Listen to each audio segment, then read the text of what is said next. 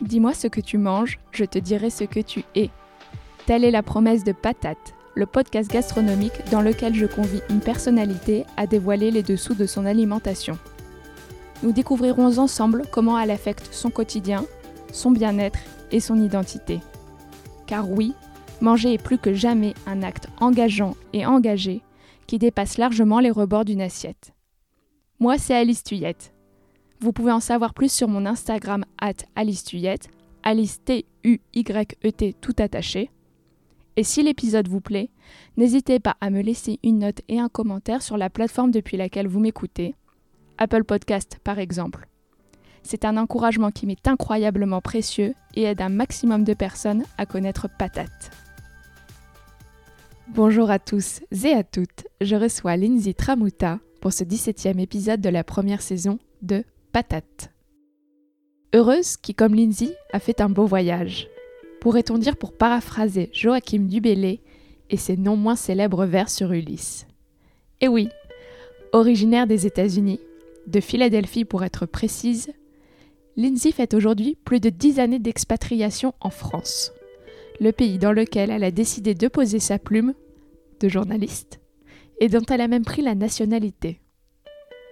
Cocorico. Particulièrement passionnée par la chose comestible, cet auteur très suivi sur les réseaux sociaux écrit pour les plus grandes publications, comme Condé Nast Traveler ou le New York Times, et a publié en 2017 le best-seller The New Paris. Bien sûr, Lindsay nous parlera de tout ça, mais ce qui m'a particulièrement interpellée et même émue dans cet entretien, c'est la construction de son identité à travers l'expatriation et surtout grâce à la nourriture. La découverte d'un terroir, du bien manger, l'amour des produits, l'élan pour les tables françaises et leur métissage, l'architecture du goût.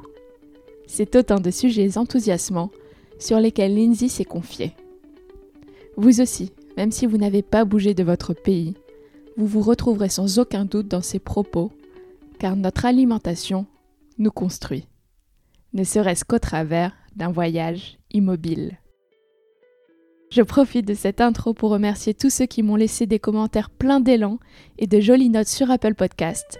Vous n'imaginez pas combien cela me touche de savoir que ça vous plaît et que l'on peut connecter grâce à la food, même à des kilomètres loin les uns des autres.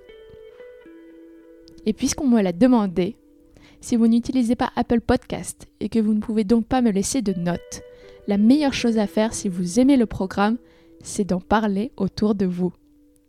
Allez, je vous laisse avec Lindsay, vous souhaite une bonne écoute et un très très bel été. Bonjour Lindsay. Bonjour. Je vous remercie d'être avec nous sur le podcast. Je suis ravie. Commençons, comme je commence toujours. Est-ce que vous avez la patate aujourd'hui? Bah comme tous les jours. Comme tous les jours, j'ai bien dormi, voilà. Alors pour mieux vous connaître, est-ce que vous pouvez me parler du dernier repas qui vous a marqué? Et ça peut être un repas chez vous, chez des amis, au restaurant? Bah, figurez-vous que ça date de hier. Euh, je dis pas que c'est le repas le plus euh, transcendant que j'ai eu euh, depuis, depuis le début de l'année, mais en tout cas, ça m'a bien marqué parce que c'était dans un lieu incroyable qui s'apprête à rouvrir euh, samedi. C'est le Jules Verne, au sein de la Tour Eiffel et j'ai pu participer à un dîner test euh, avec quelques autres journalistes qui s'apprêtent à écrire des sujets. Euh, donc moi aussi, et c'est vrai que je connaissais pas le, la cuisine de Frédéric Anton, puisque je n'ai jamais eu l'occasion de dîner euh, au Prix Catalan.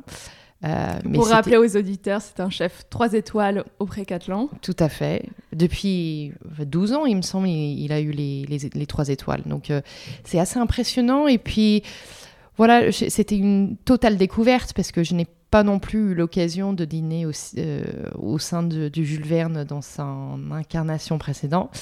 Donc c'était euh, c'était éblouissant. À la fois le, cadre qui est splendide et qui a été totalement transformé par Alina Smardaman, euh, l'architecte sur le projet, mais surtout on oublie à un moment donné qu'on est à la Tour Eiffel et on a devant nous des plats extraordinaires avec une finesse euh, qu'on a rarement vu dans une assiette. donc on, peut très bien comprendre pourquoi Frédéric Anton était la meilleure personne pour emmener, avec ses équipes, emmener le Jules Verne dans l'avenir. et je pense que c'est un, un, repas que je vais, auquel je vais penser souvent en fait. Ah, c'est super, comme ça on a une recommandation. Vous faites bien votre boulot de journaliste. bah, c'est tout frais. une nouveauté en exclu. Va falloir que je sorte l'épisode très rapidement alors. Ah, bah. Alors, l'INSEE, les auditeurs auront peut-être remarqué que vous avez un tout, tout, tout petit accent. D'ailleurs, je suis épatée à chaque fois que je vous entends, tellement il est discret. Alors, où est-ce que vous avez grandi? J'ai grandi à Philadelphie, en Pennsylvanie. Euh, c'est sur la côte est américaine. Euh, j'ai passé les 20 premières années de ma vie là-bas et puis je suis venue en France et je me suis installée euh, il, y a, bah, il y a 12-13 ans à Paris. Comme les trois étoiles de Frédéric Anton. voilà, en même temps. Euh, et c'est vrai que maintenant, j'ai l'impression que j'ai vraiment deux vies différentes. J'ai à la fois tous les souvenirs de mon enfance qui sont frais comme si c'était hier, mais en même temps, toute ma vie en France reste euh, plus proche. Euh, donc euh, chez moi, c'est la France et maintenant je suis touriste dans mon pays natal.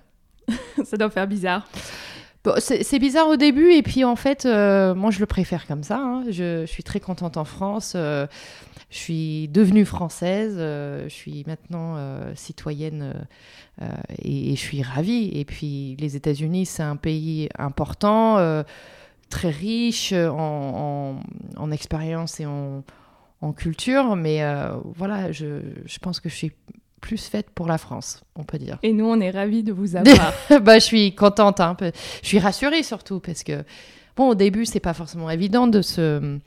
Euh, de, bah, déjà de changer de pays, bien sûr, mais euh, de trouver sa voie et de, de, trouver à la fois sa voie VOIE et sa voie vraiment où est-ce que je me sens à l'aise, comment je vais faire de ma place ici, qu'est-ce que je pourrais contribuer aussi à la...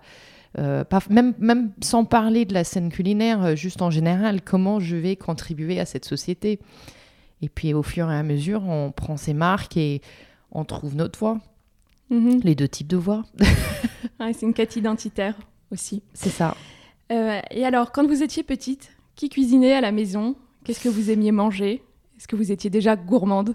Alors, j'étais. Alors, il y, a plusieurs, euh, plusieurs façons de répondre à cette question. C'était un peu plus traditionnel dans le sens où ma mère cuisinait, mais elle était pas très aventureuse dans la cuisine.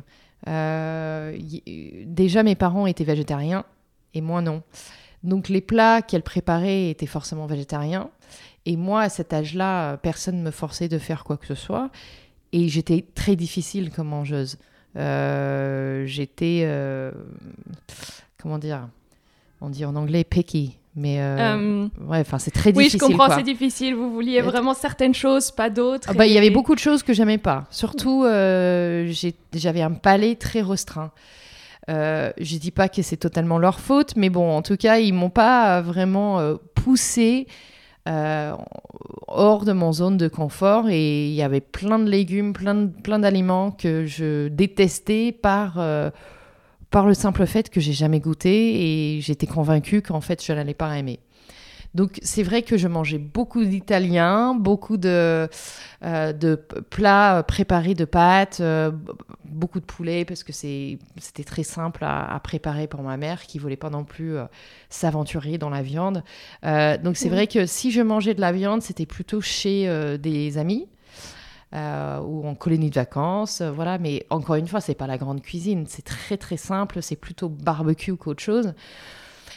Et euh, donc c'était uniquement une fois que je suis arrivée en France où en fait... Euh, c'est ça ce que j'allais vous demander ah, à, oui, oui, à votre arrivée en France, parce que peut-être pour le rappeler aux auditeurs, vous n'êtes pas venu du tout pour travailler dans la gastronomie non, pas du tout. à en Paris, pendant vos études. Tout à fait. Et puis vous êtes resté. Vous êtes resté dans la communication même au, début, enfin vous avez travaillé dans diverses entreprises. C'est ça. Et, et, alors quel a été votre sentiment quand vous êtes arrivé à Paris d'un point de vue culinaire? Ah bah je me suis dit, à la fois j'étais euh, complètement épatée par la pâtisserie, parce que bon, ça, euh, j'étais déjà curieuse et gourmande sur le plan dessert, Mais pour tout ce qui était salé, je me suis dit, qu'est-ce que je vais manger ici?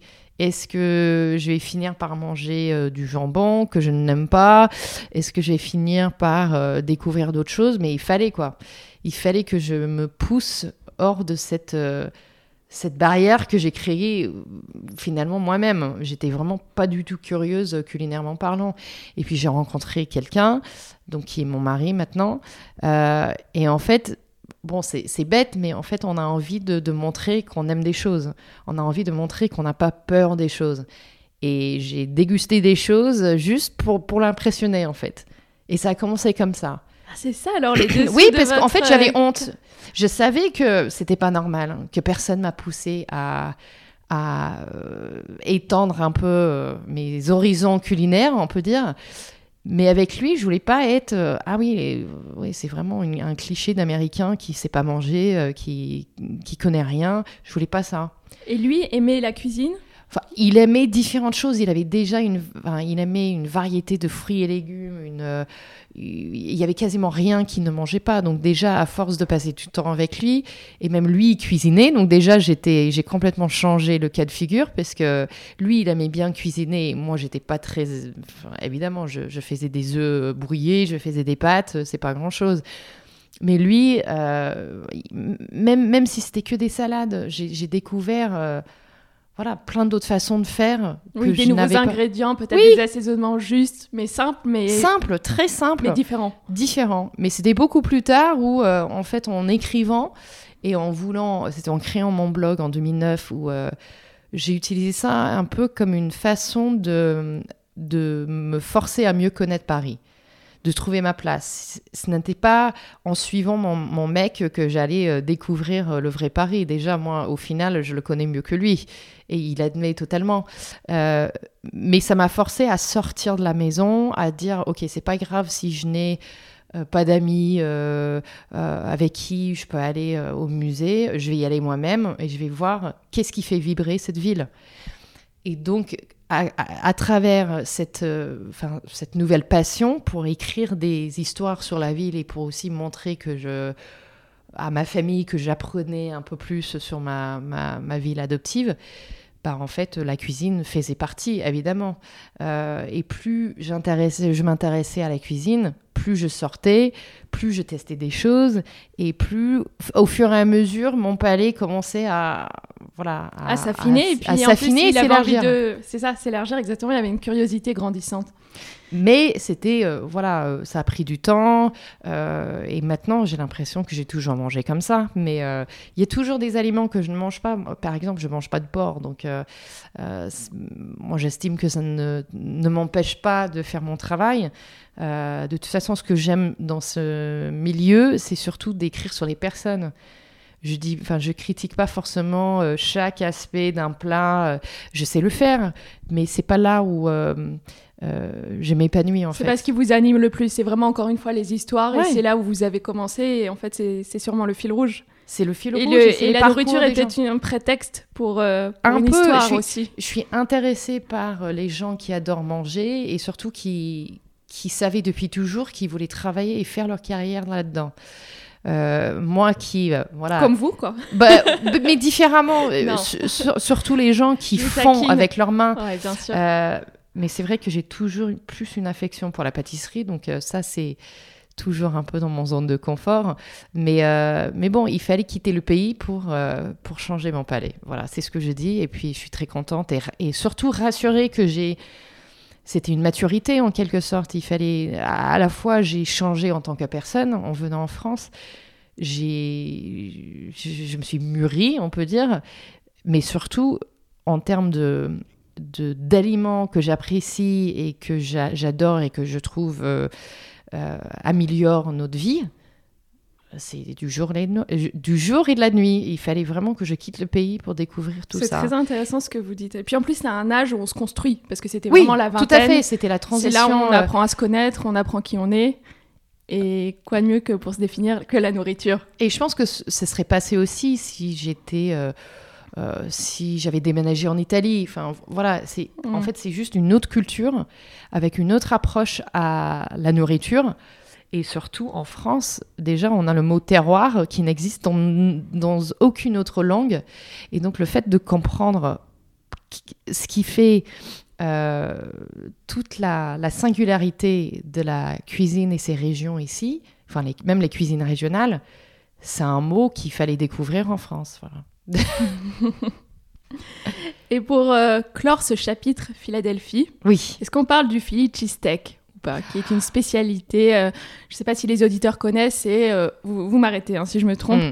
Mm. grosso modo, un sandwich avec des, des lamelles de bœuf mhm. recouverte de fromage. Oui, et souvent c'est de la, le fromage euh, qui sort d'une canette. Enfin, euh, comment dire, euh, c'est une espèce de spray cheese. ah oui, oui, complètement industrialisé. Pas bon, quoi. Oui, mais en fait,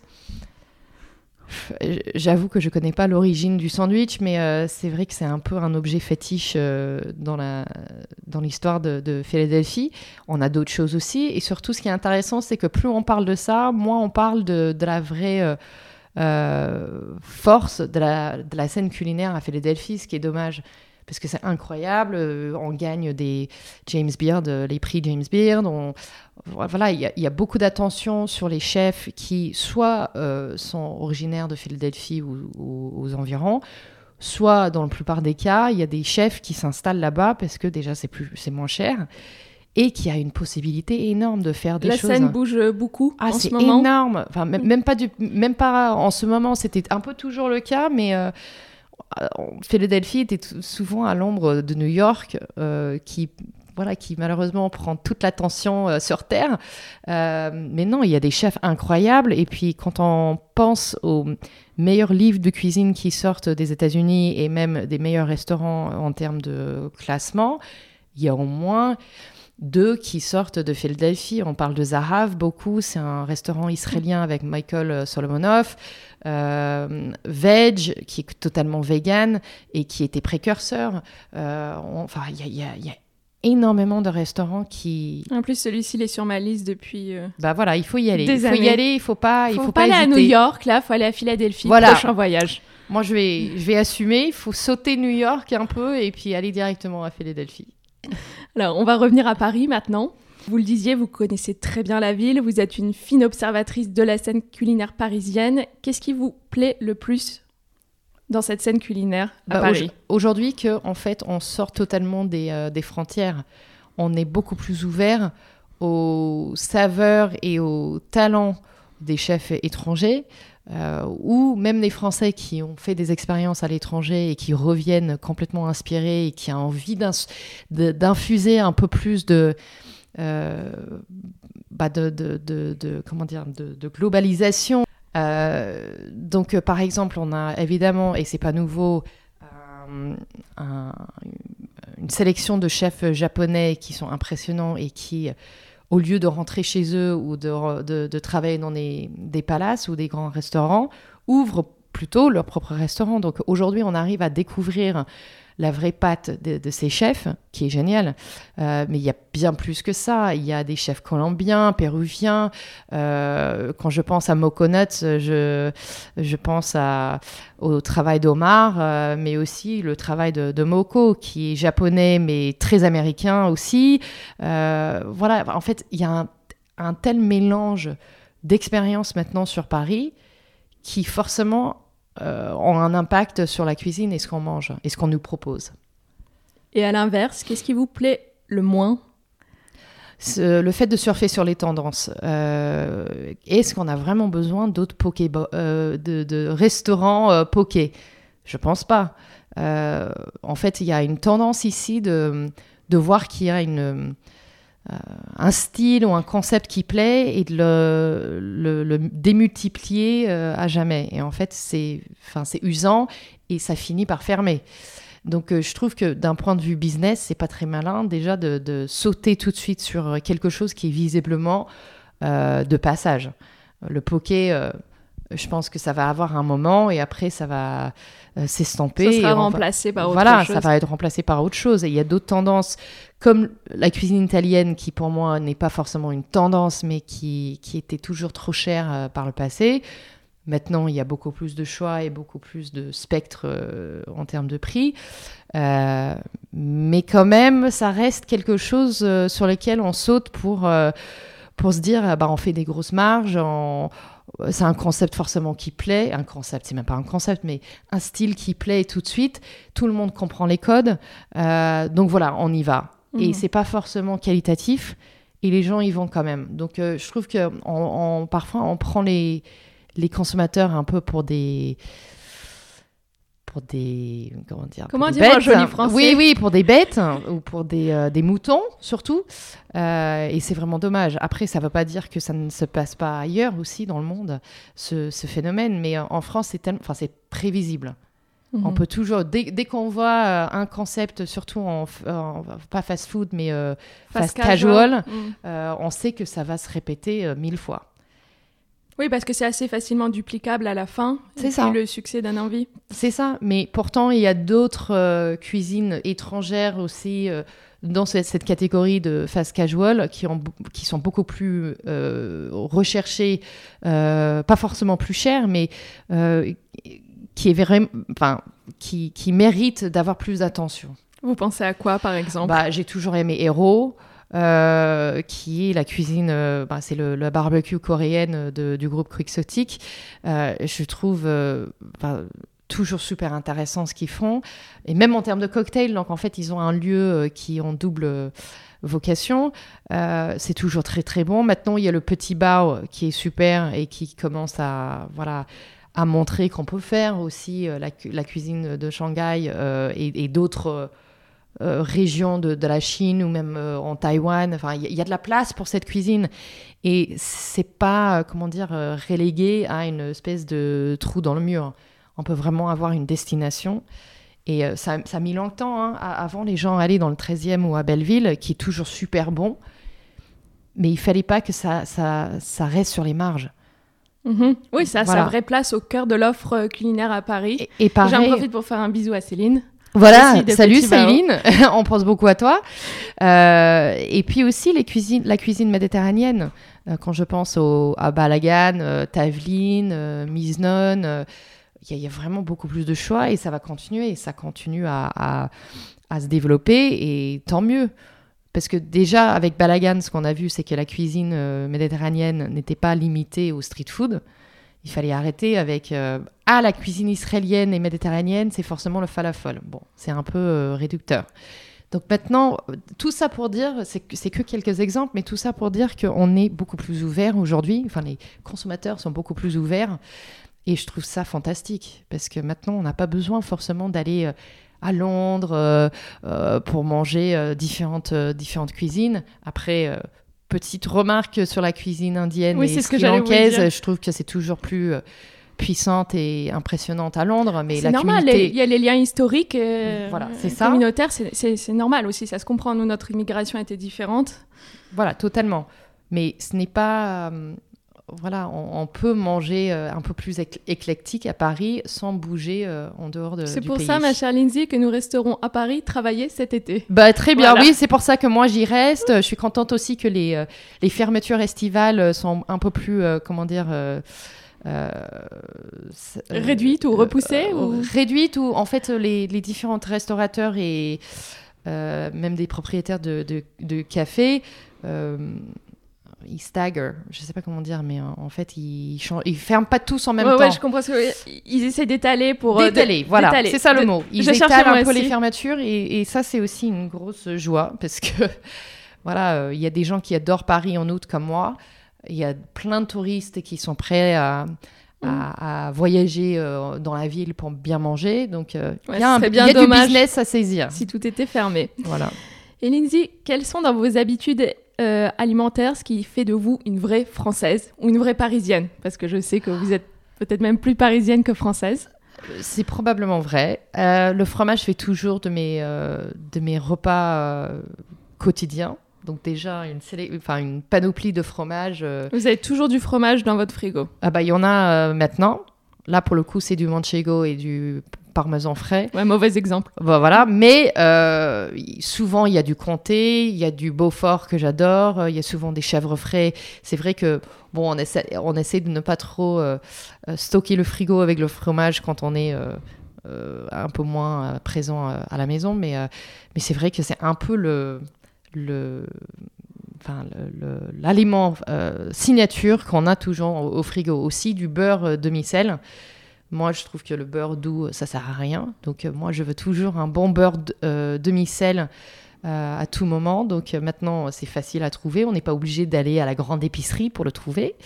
Euh, voilà, donc euh, enfin, les, matières premières euh, sont très importantes, que ça soit le beurre, euh, l'huile d'olive euh, aussi que je- j'essaie de sélectionner euh, vraiment avec soin, Euh, le vinaigre balsamique aussi, mais souvent, euh, bon là pour le coup, euh, je, suis très fan des, des- bons vinaigres euh, italiens, euh, mais qui sont pas tous de la même qualité. hein. Il y a beaucoup de triches dans dans les, emballages et on apprend ça en allant en Italie que tout n'est pas égal. Donc il faut voilà, il faut il faut connaître les produits, les producteurs. Donc j'ai un maraîcher pas loin de la maison où je, je prends mes fruits et légumes. On a Terroir d'Avenir qui est plus haut aussi maintenant. Donc euh, c'est vrai qu'on est un peu entouré de, bonnes sources euh, d'aliments. Euh, le pain aussi, fait, ça fait partie de notre voilà, aliment fétiche euh, qu'on peut pas, on peut pas négliger.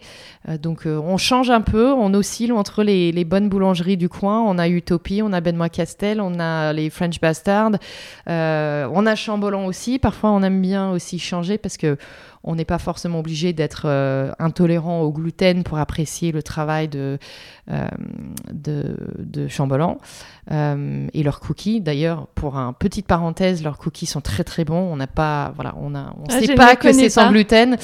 Donc voilà, vraiment dans une périmètre très réduite, on a tellement de choix. Ouais, vous êtes gâtés. Hein. On est vraiment gâtés. Euh, un peu plus loin, mais bon, ça, ça vaut le coup d'y passer, c'est le Mamiche qui a ouvert la rue du Château d'Eau. Donc, euh, c'est vrai qu'il n'y a vraiment aucune raison de, quitter euh, ce quartier.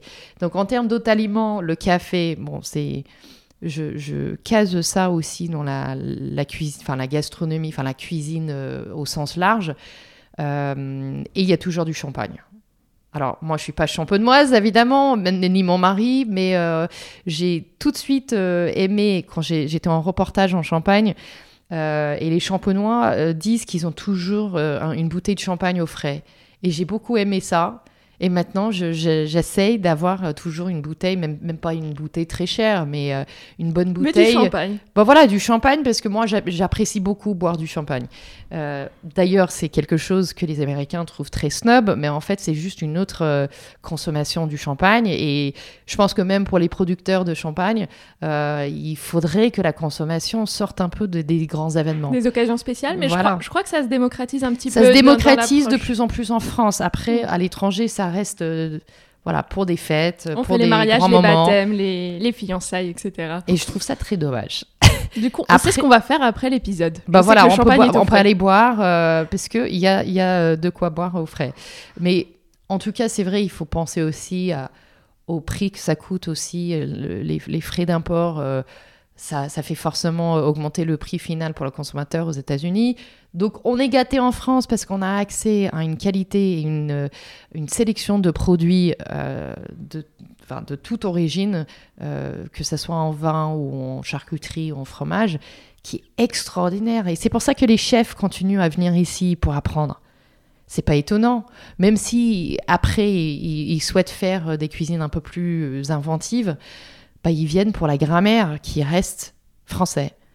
Et, euh, et je trouve ça, voilà, on peut pas dire euh, que euh, la qualité des produits est forcément meilleure à beaucoup plus, bah, à beaucoup, à, à d'autres endroits. Enfin, on, on- parle de la Californie, on parle d'Italie, mais la France quand même, ah, ça, ça, c'est fort. On peut pas, on peut pas le nier.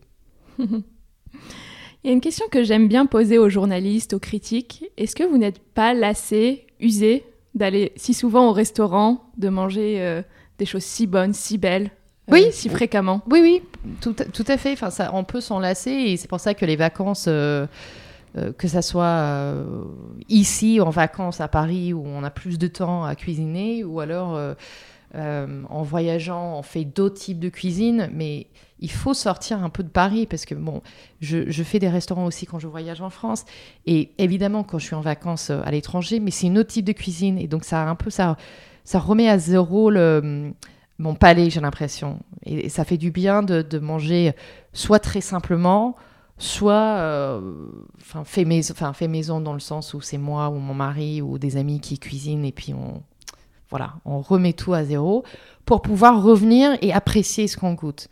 Mais encore une fois, euh, en tant que journaliste, on reçoit plein d'annonces sur les ouvertures à venir. Euh, moi, au départ, je pense que je sautais beaucoup sur les, nouveautés parce qu'il y en avait moins. Et euh, maintenant, je me dis non, euh, j'attends de voir comment ça s'évolue.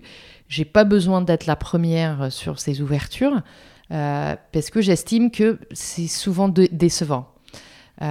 et donc pareil, quand on sort de Paris et on, voilà, on, déguste autre chose, on peut mieux apprécier ou on peut mieux critiquer ce qu'on goûte à Paris.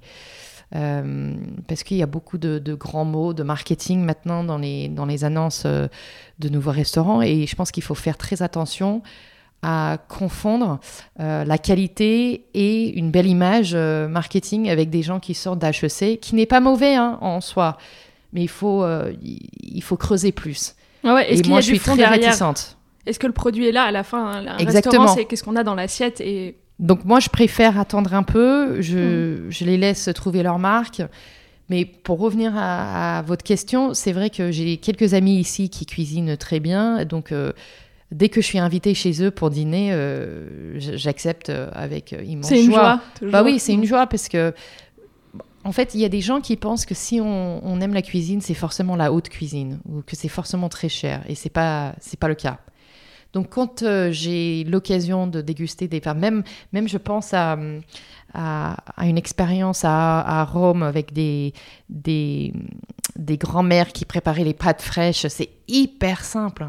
C'est pas forcément cher et c'est tellement bon. Et pareil ici, quand j'ai des amis qui cuisinent ou qui font des belles salades mixtes avec des produits euh, locaux, euh, voilà, enfin c'est c'est incroyable et on n'a pas besoin de toujours être à la quête de cette euh, style de chef qu'on voit à la télé. Oui, on veut pas toujours manger des assiettes trop cérébrales, euh, non, trop réfléchies, et, c'est un plaisir qui, qui se déguste aussi, je pense, dans la rareté. Voilà, dans l'occasionnel. Donc je sais que j'ai parlé du Jules Verne euh, en début de notre conversation, mais pareil, c'est occasionnel et c'est et on peut mieux apprécier ce travail quand on le fait pas toutes les semaines, évidemment.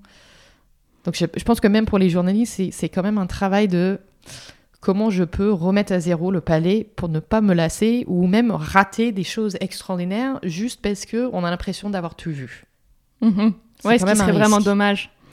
Alors, assez récemment, vous aviez euh, publié The New Paris. Oui. Je pense qu'on a un petit peu parlé de ce qui faisait justement la nouveauté de Paris, ce, mix de culture, ce métissage. Et je crois savoir que vous avez un prochain livre oui. dans les cartons. Est-ce que vous pouvez me dire de quoi ça va parler? Oui, alors ça sort euh, avril prochain 2020, euh, partout dans le monde. Ce sera d'abord en anglais, mais euh, bon, en, espérant que s'il y a une maison d'édition française qui écoute, qui qui prennent les droits pour l'adapter en français. ça va parler, ça va un peu dans la continuité du premier livre, c'est-à-dire ça traite Paris et comment Paris est en train de se transformer et, comment et pourquoi, mais cette fois par le prisme des femmes. Donc je repense la, la parisienne et il y aura, bon, pour ne pas rentrer dans trop de détails, il y aura une quarantaine de femmes euh, dans différents milieux. Donc c'est pas que la cuisine ou la gastronomie. Mais il y en aura aussi. Des, oui, il y en aura, mais il y aura des activistes, des, des créatifs, euh, des, des, visionnaires, euh, des, des, entrepreneuses, voilà, des, gens haut placé, moins connu, euh, un peu au milieu. Donc euh, c'est vraiment une génial. J'adore l'idée. Je n'étais pas au courant. Ah oui, génial. Oui, c'est vrai que j'ai bon, je j'ai pas forcément, j'ai pas eu le, droit d'en parler trop trop vite parce que bon, on a quand même néanmoins neuf mois avant la sortie, mais c'est en phase maquette. Donc le manuscrit est fait. J'ai passé 10 à 12 mois à à, parler avec des femmes. Et ça a complètement changé un peu ma, façon de voir le monde. Ça a passionnant pour vous ce travail. Bah c'est passionnant, c'est émotionnel parce que à force d'entendre parfois des histoires euh, très dures, des, en fait c'est pas forcément des femmes qui ont eu des, des vies euh, faciles. Euh, voilà, le but n'était pas de montrer à chaque fois une vision dorée de la femme, ni de leur arrivée à Paris ou leur expérience en France. Voilà, c'est la vraie vie. Et ces femmes, euh, leur force, leur euh, honnêteté, euh, leur, leur espoir, leur, leur conviction, c'est, ça m'a complètement chamboulé, chamboulé, oui, mais ça, m'a chamboulé. J'ai en fait la difficulté à, à écrire sur, dans, avec voilà, des histoires des autres. C'est en fait, ça reste avec toi jusqu'au moment où tu termines l'histoire. Donc, en fait, même quand j'avais la moitié écrit, il y avait euh, l'autre moitié, une 20, 20, histoires de femmes euh, qui me qui, cogitaient dans la tête, euh, qui qui me laissaient pas en fait. Et en fait, c'est très c'est c'est inspirant, mais c'est aussi très fatigant parce que j'encaisse beaucoup. Je suis quelqu'un qui est très sensible et j'avais l'impression de voir à la fois des, des choses incroyables. sur la vie, mais aussi beaucoup d'injustices qui m'ont devenu soudainement tellement évident que je ne pouvais pas euh, les ignorer. Ce qui est bien, ça c'est un travail euh, sérieux euh, et c'est important qu'à un moment donné dans, notre vie, on a cette espèce de révélation. mais pour moi, c'était encore plus impactant à travers ces femmes et le temps que j'ai passé avec ces femmes. Mm-hmm. J'ai vraiment hâte de le découvrir. Ah bah, moi, j'espère que les gens vont, vont apprécier. C'est tout ce que je peux espérer. Et alors, après 12 ans, 13 ans de vie parisienne, est-ce que vous resignez pour la prochaine décennie? Ah bah, sans hésitation. Sans hésitation, c'est... Euh, j'ai envie de voir euh, où la France va aller. Je sais que dans le monde aujourd'hui, c'est pas du tout évident euh, où on va. je sais qu'il y a quand même certaines valeurs qu'on peut pas oublier en France, certaines protections euh, enfin, protection envers ses valeurs, envers euh, les traditions, donc euh, ce qui est très fort. Mais on est quand même à un tournant où il faut qu'on sache un peu plus clairement comment on va évoluer, comment on va innover, tout en protégeant ses valeurs et ses traditions. Donc je pense que hum, j'ai hâte de voir comment la France relève la barre. je sais que déjà on a vu qu'à Paris on, arrive, c'est compliqué mais on arrive. Euh, ce n'est pas une compétition d'ailleurs, c'est ce que j'ai dit dans le premier bouquin. Il faut arrêter de penser que la vitesse à laquelle Paris a changé et, et continue à évoluer, euh, qui continue à, évoluer, est quelque part euh, totalement à la ramasse. C'est chaque ville a sa, son, son rythme et a besoin d'arriver à à ces transformations dans le temps. Donc les États-Unis ont toujours bougé très vite tout aller vers l'innovation, vers le changement, parce que bon, on n'a pas les mêmes, la même histoire et on n'a pas les mêmes, les mêmes traditions. Euh, mais aujourd'hui, je vois que Paris est sur un bon. Euh, enfin, moi en tout cas, je pense que Paris est en train de se transformer comme, il, comme elle peut. Euh, et avec un bon rythme. Et ça se, comment dire, ça se développe aussi ailleurs, dans d'autres villes, d'autres petites villes aussi françaises. donc je pense que les prochaines dix ans vont être très fascinants et, j'ai hâte de voir comment ça se passe. c'est notre boulot. Oui, enfin pas que en cuisine, mais effectivement, c'est de, manière générale. Bah, chacun contribue dans le domaine, je crois, qui est le sien, là où on pense qu'on a le plus de choses à apporter. Tout à fait. Et il y, a, ce qui me ce qui me rassure, s'il y a toujours de bonne volonté euh, parmi les jeunes d'entreprendre, et on va avoir besoin d'eux, hein, parce que hum, ne serait-ce que pour prouver qu'on peut dépasser ces euh, ce voilà ce, ce red tape euh, français qui est hyper compliqué.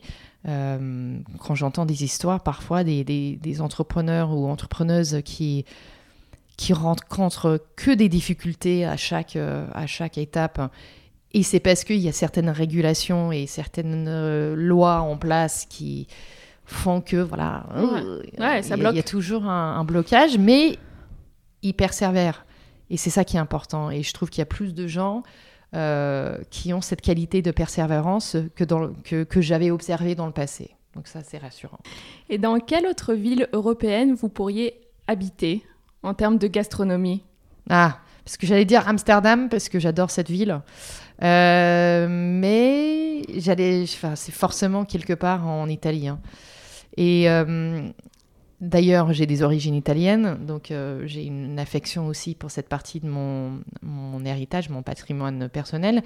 Euh, et j'ai, j'ai adoré ce que j'ai découvert en Ambrie la région à côté de Toscane qui est souvent euh, oubliée, enfin oubliée dans le sens, c'est très vert, c'est juste à côté, mais la Toscane, Oui, polarise ça tout l'intérêt.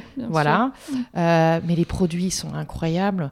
Il y a une simplicité aussi dans les préparations que j'ai adoré.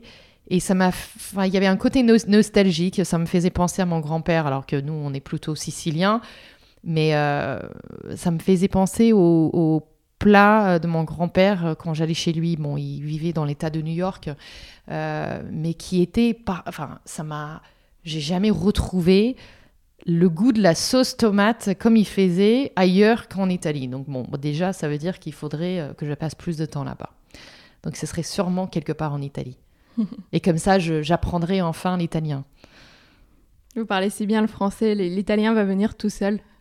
Ouais, mais finalement, quand je les peu de fois où j'ai tenté, ça sort euh, français. Donc euh, il faudrait euh, beaucoup, Vous êtes vraiment trop de moi. française. voilà, beaucoup de mois, d'apprentissage, mais j'aimerais bien un jour. Alors, J'ai une petite question par rapport à votre carrière. Euh, il faut savoir que vous écrivez essentiellement pour des parutions américaines, Oui. hein, pour un public étranger, donc Mm. que ce soit euh, le New York Times ou Condé Nast Traveler. Est-ce que vous sélectionnez différemment les adresses pour un public étranger que vous le feriez pour un public français? Et au-delà, c'est l'histoire de savoir si le consommateur français a vraiment des attentes différentes Hmm. Du, touriste ou de l'expat? Euh, bah, je, trouve que en fait ça dépend plutôt du support pour lequel je, vais écrire Euh, parce qu'il y en a ceux qui sont toujours euh, très demandeurs des, lieux très classiques pour manger à, à Paris ou ailleurs en France. Donc il faut quand même connaître ces lieux où on peut avoir une cuisine beaucoup plus traditionnelle mais de très bonne qualité. Et aujourd'hui enfin on a retrouvé aussi cette qualité dans la, cuisine plus traditionnelle. Mais il y a d'autres supports qui veulent aussi savoir comment, enfin, qu'est-ce qui se passe réellement en dehors de, cette cuisine-là.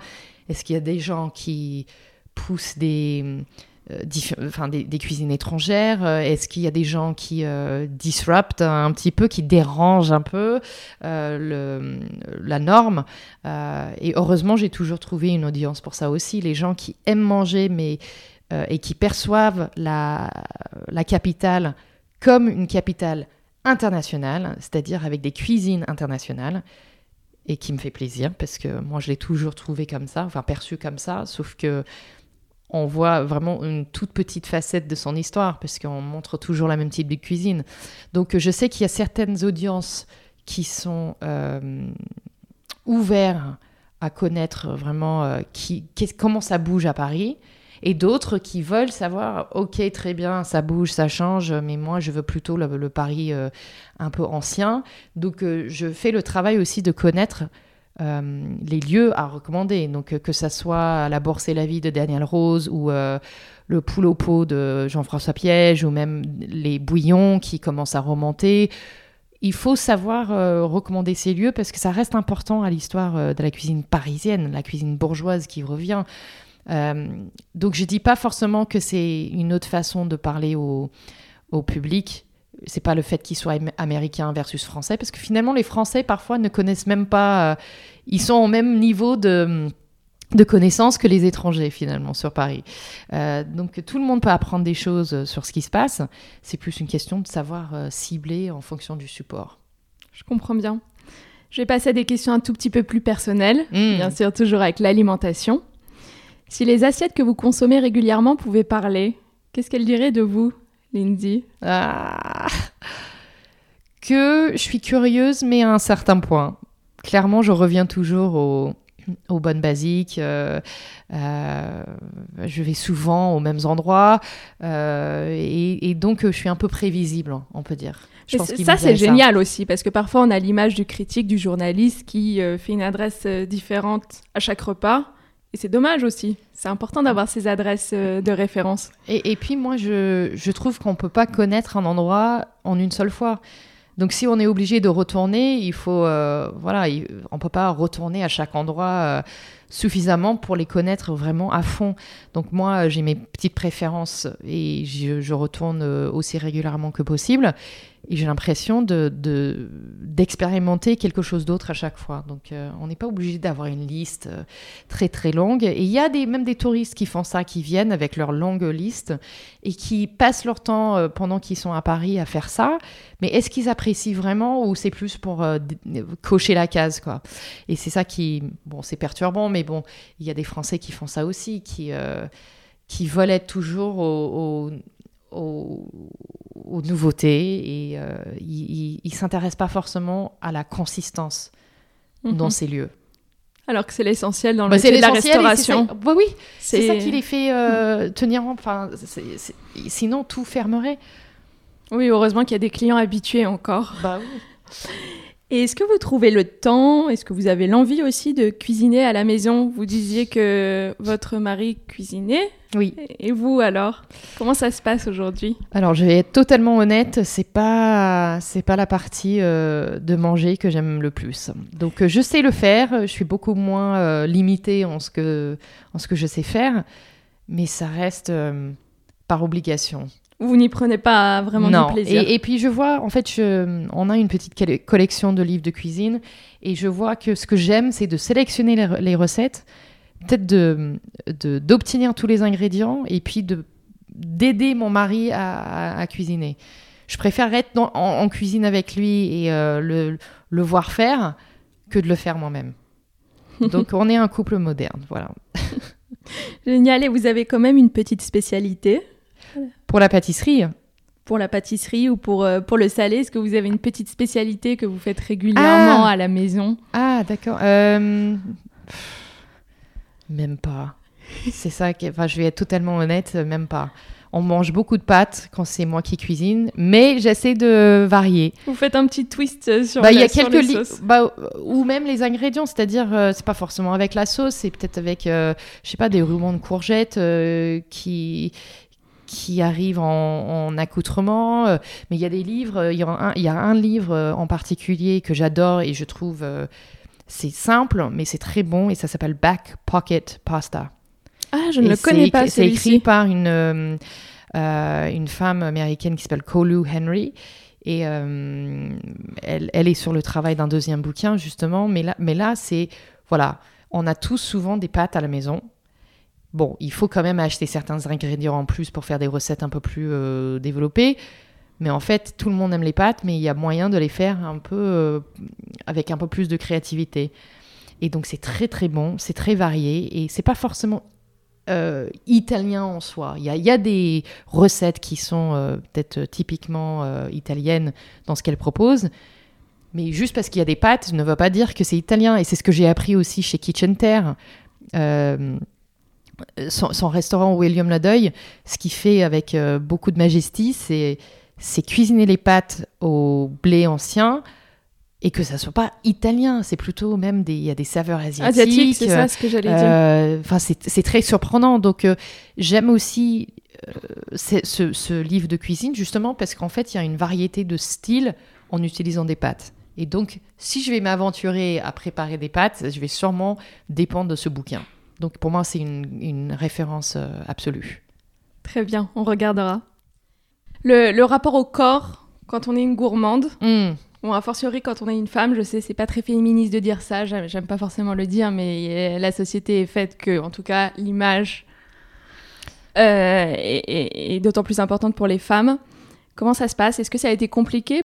Alors, euh, quand je suis arrivée à Paris, j'ai eu. enfin, j'avais D'abord, j'avais 20 ans, et bien, enfin, 21 ans. Et en fait, j'ai découvert des boulangeries à tout coin de rue, des pâtisseries. euh, je, dis, enfin, je connaissais rien, donc en fait, je savais pas discerner entre les bonnes et les mauvaises boulangeries. Pour moi, c'était juste des, fenêtres avec des, éclairs de toutes couleurs que je voulais manger. Et en fait, je me suis vachement laissée aller. Et c'était à ce moment-là que mon corps changeait. Voilà, mon, corps de femme euh, se mettait en place pile au moment où je m'empiffrais tout le temps. Donc euh, pour les six premières semaines que j'étais à Paris, c'était pendant ce, premier programme d'échange que j'ai fait pendant mes études, je, mangeais comme si j'étais en vacances pendant une semaine, sauf que c'était pas une semaine. Et donc j'ai pris du poids. Je suis rentrée aux États-Unis, j'avais pris euh, enfin, 5 à 10 kilos. Parce que bon, on, bah, je, pense que je m'attendais à ce que mon métabolisme continue à fonctionner comme avant. Et en fait, euh, nope, mauvaise surprise. Donc, euh, j'ai mal vécu cette, ce début. Parce que d'un coup, je me retrouve à prendre du poids alors que j'avais plutôt une expérience stable. Et c'était beaucoup plus difficile à le perdre parce qu'il fallait que je change radicalement ma façon de manger. Comme j'ai dit, j'ai mangé pas beaucoup de variétés, pas assez de fruits et légumes. Euh, donc euh, c'est vrai, il fallait que je, change. Euh, je pouvais pas manger aussi lourd ou sucré qu'avant. Donc c'était un peu un déclic, mais surtout ça m'a fait peur. Ça m'a fait peur que qu'est-ce que j'ai, enfin qu'est-ce que je me suis faite, voilà.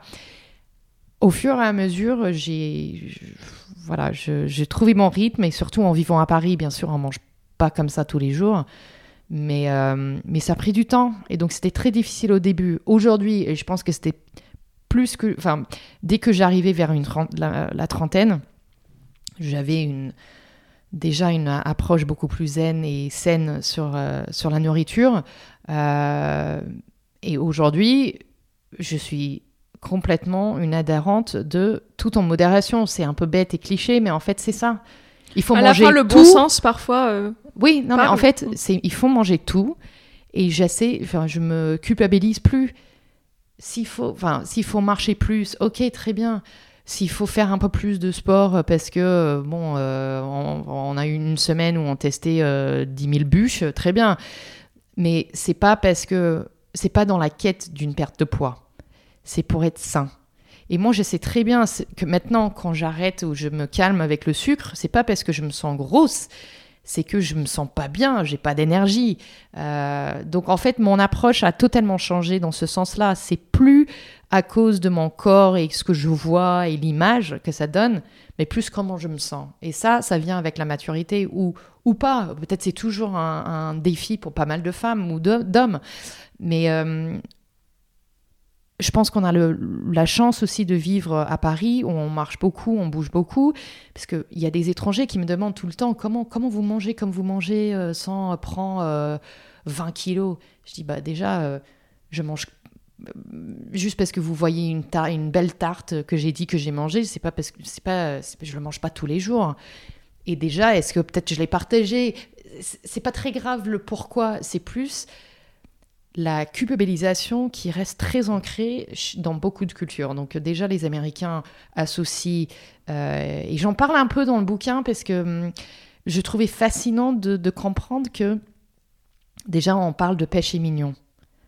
Guilty sin.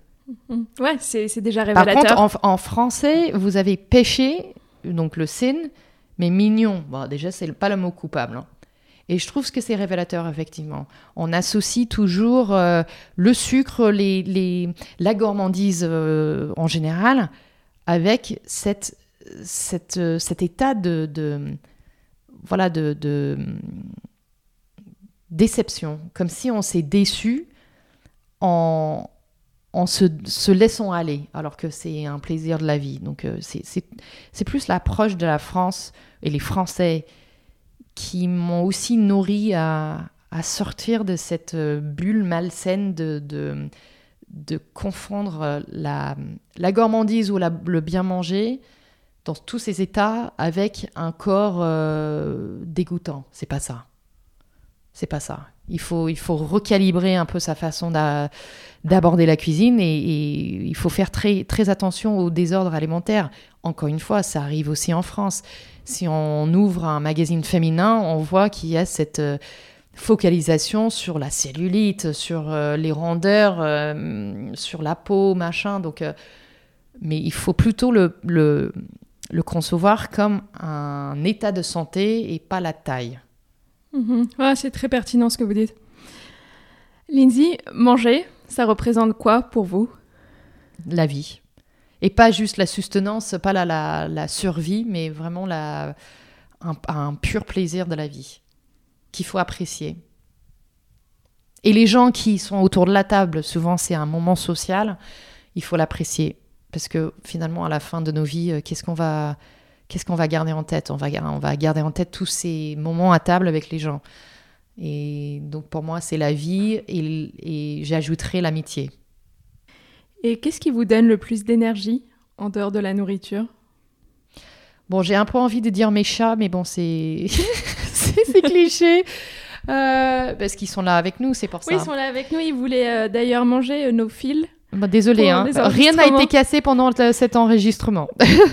euh, le voyage, et pas forcément le voyage euh, très lointain, mais euh, à chaque fois que j'arrive à découvrir d'autres coins de la France, je me sens encore plus convaincue que j'ai choisi la, le bon pays.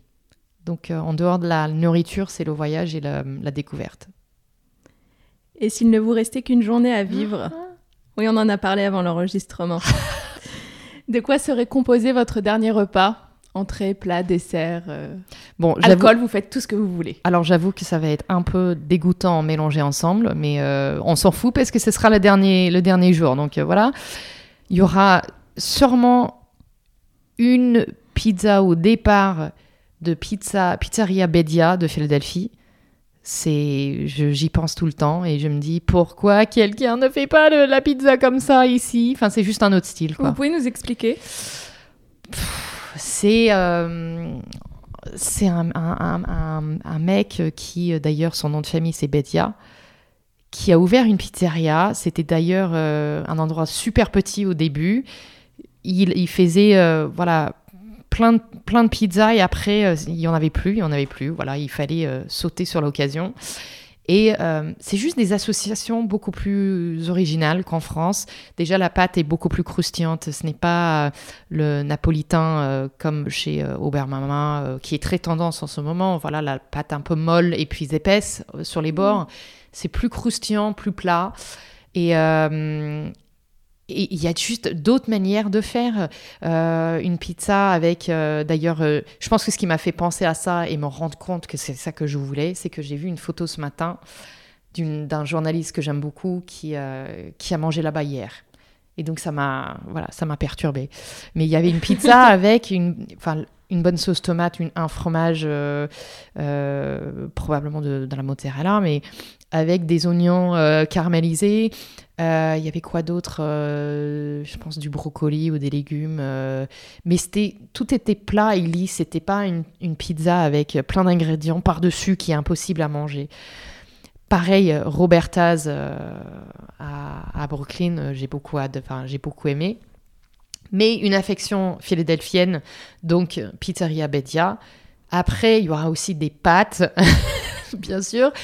Euh, et j'ai dit même des pâtes que j'aime plus manger en Ambrie, euh, qui étaient d'ailleurs dans un, un restaurant euh, routier. Ah oui, et là-bas, ah, c'était incroyable, très simple, mais la parfaite, euh, euh, les saveurs étaient parfaites euh, et la bonne, la bonne équilibre entre sauce tomate, oignon, ail et un peu de, de parmesan, mais c'était parfait. Et puis en dessert, alors là, ça, ça change. C'est pas des cannolis, alors je les adore, mais c'est pas ça. Ce serait un sablé de bon temps à, Paris. Je suis obsédée par ces sablés. Euh, et il y en a un en particulier qui sont pas en ce moment parce que c'est l'été, mais ça va revenir en automne. C'est la banane caramélisée flambée. Il me semble même qu'il y a des cacahuètes dedans, mais l'association est totalement euh, original pour Paris. Et je pense que ça, je, à chaque fois que je le mange en plus, parce que c'est une bouchée, donc j'en je, je, prends deux parce que je peux pas me m'arrêter à une, une, seule. Euh, je, dis à, à, Fiona et Fatina, les, les sœurs qui tiennent la maison, je dis toujours, non mais c'est ça, je veux ça pour mon dernier repas. Tellement c'est bon. Et puis, euh, pour un petit, de juste ajouter en plus de gourmandise, une pâte de fruits de Jacques Génin. Ou, ou même plusieurs. Mais bon, ce Du coup, serait ça, pas la glace. ça- ça se passera en automne. en Voilà, ça se passera. Enfin, j'espère pas. J'espère pas que j'aurai mon dernier jour en automne, mais euh, on peut déguster ce sablé en automne. Et ça vaut le coup. Très bien. Lindsay, on approche de la fin de l'épisode. Est-ce que vous êtes prête pour des questions courtes auxquelles il faut répondre le plus vite possible? Oui, allez-y. J'aurais été bien embêtée si vous disiez non. C'est l'interview Patate en rafale avec Lindsay Tramuta. Sucré ou salé? Sucré. Petit déjeuner, déjeuner ou dîner? Ah, je suis, je suis coincée. Petit déjeuner. Croissant ou donut? Croissant. Resto du coin ou table étoilée? Reste du coin. Votre assiette, vous êtes du genre à la partager ou plutôt chacun son plat, pas touche? Chacun son plat. Philadelphie ou Paris? Ah, Paris. Vin rouge ou vin blanc? Rouge. Un plaisir coupable ou un péché mignon que vous ne voudriez raconter à personne? Ah, j'en ai pas parce que j'y crois pas. Votre site s'appelle Lost in Cheeseland. Quel est votre fromage préféré? Le Beaufort. Fromage ou dessert? Dessert. Vous vous sentez plus parisienne ou française Parisienne. Le cuisinier que vous admirez, ça peut être une toque célèbre ou quelqu'un de votre famille. Je dirais deux. Omar et Moko de Moconuts. Trois ingrédients que vous avez toujours dans votre cuisine. Fromage, beurre, pâte. Si vous ne deviez garder qu'un seul quartier à Paris, Bah, l'onzième, bien sûr. Vous passez une soirée entre amis, vous enfilez votre tablier ou vous réservez un resto? Ah, je réserve un resto direct. Café Méricourt ou Moconuts Oh, je peux pas choisir. Allez, Joker pour celle-là. La plus belle langue pour parler gastronomie. Euh, bah, le français. Et pour les mots d'amour? Français aussi. Vivre pour manger ou manger pour vivre? V- Vivre pour manger. Et la patate Frites, purée, vapeur, sautée Frites. Alors, on s'intéresse ici au bien-être dans son ensemble. Hmm. Alors, si vous aviez, pour terminer, une petite pratique quotidienne, facile à appliquer, que les auditeurs peuvent commencer dès demain, à recommander, laquelle ce serait Ça peut être une pratique qui est liée au repas, ou alors pas du tout. Je dirais qu'il faut euh, mastiquer plus. Je m'attendais Euh, pas à celle- celle-ci, je ne l'ai pas encore entendue. Ah bah très bien. Euh, oui, parce qu'apparemment on mange tous euh, trop vite et euh, on a l'impression qu'on a toujours faim après, après la fin du repas et on se laisse pas les 20 minutes conseillées pour commencer la digestion pour vraiment se dire après est-ce que j'ai réellement plus enfin est-ce Ouais, que voilà, j'ai encore faim ou pas? donc je dis en se concentrant sur la, la mastication on est déjà plus consciente de ce qu'on mange et les saveurs en bouche donc il faut essayer de ralentir, même si on, on, mastique pas, on compte pas, voilà, le euh, co- co- combien de temps ça, prend pour euh, euh, manger un ingrédient, mais il faut quand même ralentir. Ça tombe très bien. Je crois que hier ou, avant-hier, j'ai lu un article. C'était quelque chose comme You have to chew your smoothie. Du coup, Ah ouais. mastiquez votre smoothie. Bah et, voilà, et ça, je me suis demandé comment on le faisait. c'est plus compliqué, mais euh, c'est possible. Euh, très bien, Lindsay. Où est-ce que mes auditeurs peuvent vous retrouver? Alors, sur votre Instagram? Oui, sur Lost in Cheeseland, j'ai aussi un podcast qui s'appelle The New Paris Podcast, donc qui est sur iTunes, Stitcher, euh, Spotify. Toutes les plateformes. toutes les plateformes. Je suis aussi joignable sur lindsaytramuta.com et sur Twitter, Lost in Cheeseland aussi.